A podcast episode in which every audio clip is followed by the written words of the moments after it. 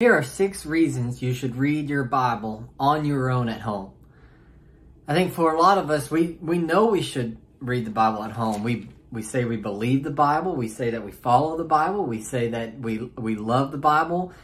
And for for a lot of us, we'd even say, "Hey, I know I need to to learn more about the Bible and and to read the Bible at home." So the question is, why aren't we doing it more?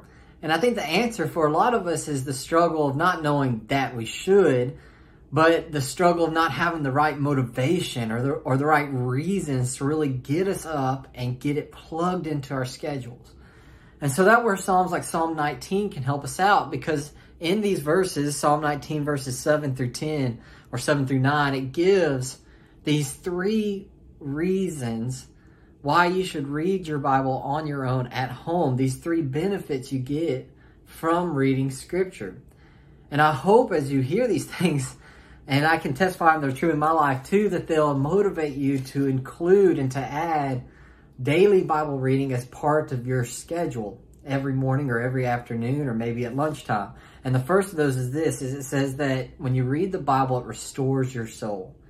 It says in verse 7, the law of the Lord is perfect, restoring the soul. The word restoring referred to the idea of having a sheep that was lost, that was wandering, that has gone astray, Maybe it's parched because it's gone astray. It's hungry because it's not with the rest of the sheep. All of its hair has become mangled and matted. And when the shepherd restored the sheep, it brought it into the fold again, cut off all the mats, cut down all that weight, gave it food, gave it water, and restored it. When you read the Bible, it's like that. It restores our soul. It brings us back to where it should be. It gives us food. It gives us nourishment it gets rid of the mats that are weighing us down. So reading the Bible restores your soul. Secondly, it says that reading the Bible, uh, reading the Bible makes you wise. It says in verse verse 7, the testimony of the Lord is sure, making wise the simple.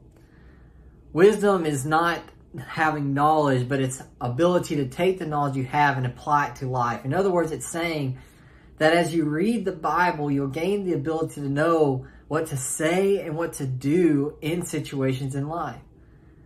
You might gain just practical factual knowledge from the Bible because there's stuff like that in the Bible, practical facts, practical helps, or it might be giving you the theology, the beliefs that can underline stuff so that when things happen, you can apply those theologies to your specific situation. As you read scripture more, you're able to act correctly and wisely to situations.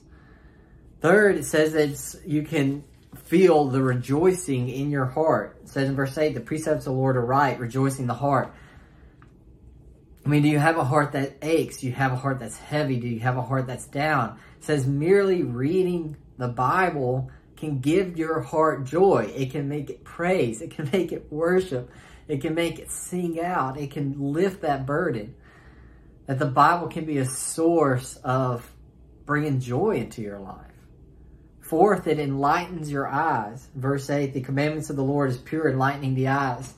The picture here is of being in a dark room and not being able to see where you're going or see what's happening around. And then God takes that dimmer and he starts turning on that light so it gets brighter and brighter. And you can be able to see then the truth of the stuff that's going around you, the truth of where you need to go. You can make sure your steps are right and that kind of stuff. That's the picture of what the Bible does.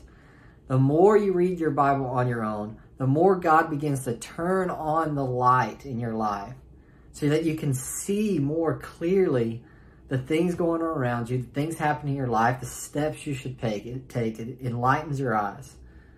Fifth, it gives you a confidence in your faith. It says in verse 9, the fear of the Lord is keen, clean, enduring forever. The Old Testament concept of fearing the Lord is very is really identical or equates the New Testament idea of faith in Christ. And he says it endures forever. In other words, as you read scripture, you begin to gain assurance in your faith in Jesus Christ, that you have faith in Jesus Christ, that it's an enduring faith. And you begin to see just the wonder of what it means, how much God loves you, how awesome it is that Jesus died on the cross for our sins, was buried and rose from the grave, the meaning and strength and power of God's grace. We begin to grow in your faith and, and a knowledge of just how enduring faith in Christ really is. And then six, you gain a confidence in Scripture itself and the ability to give you right direction, right action. It says in verse 9, the judgments of the Lord are true, they are righteous altogether. In other words, in the Bible, God's judgments or his decisions, they're righteous. They He tells how to make the right decisions. God tells what's just. He tells the correct course of action. He tells us what's true. And it says it's that altogether that, in other words, there's no error in the Bible, that everything in the scripture is exactly how God done it, does it. Everything in scripture is right. Everything in scripture is just. Everything in scripture is correct. When God says something, that is the truth. And the more we read scripture and the more you read scripture at home and you dig into it, the more you begin to realize just how true and just how correct and right scripture really is, not just in belief, but in action.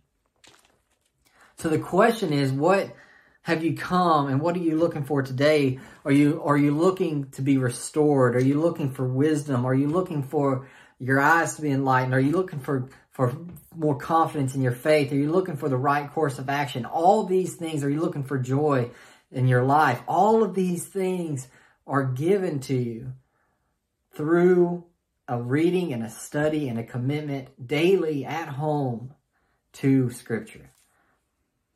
And so that's the challenge for us. And that's why it's important for us. And that should be the motivation for us. As we place our faith in Jesus Christ, knowing that He speaks to us and moves in our hearts and gives us the ability to go through every day through His Word, um, read and studied.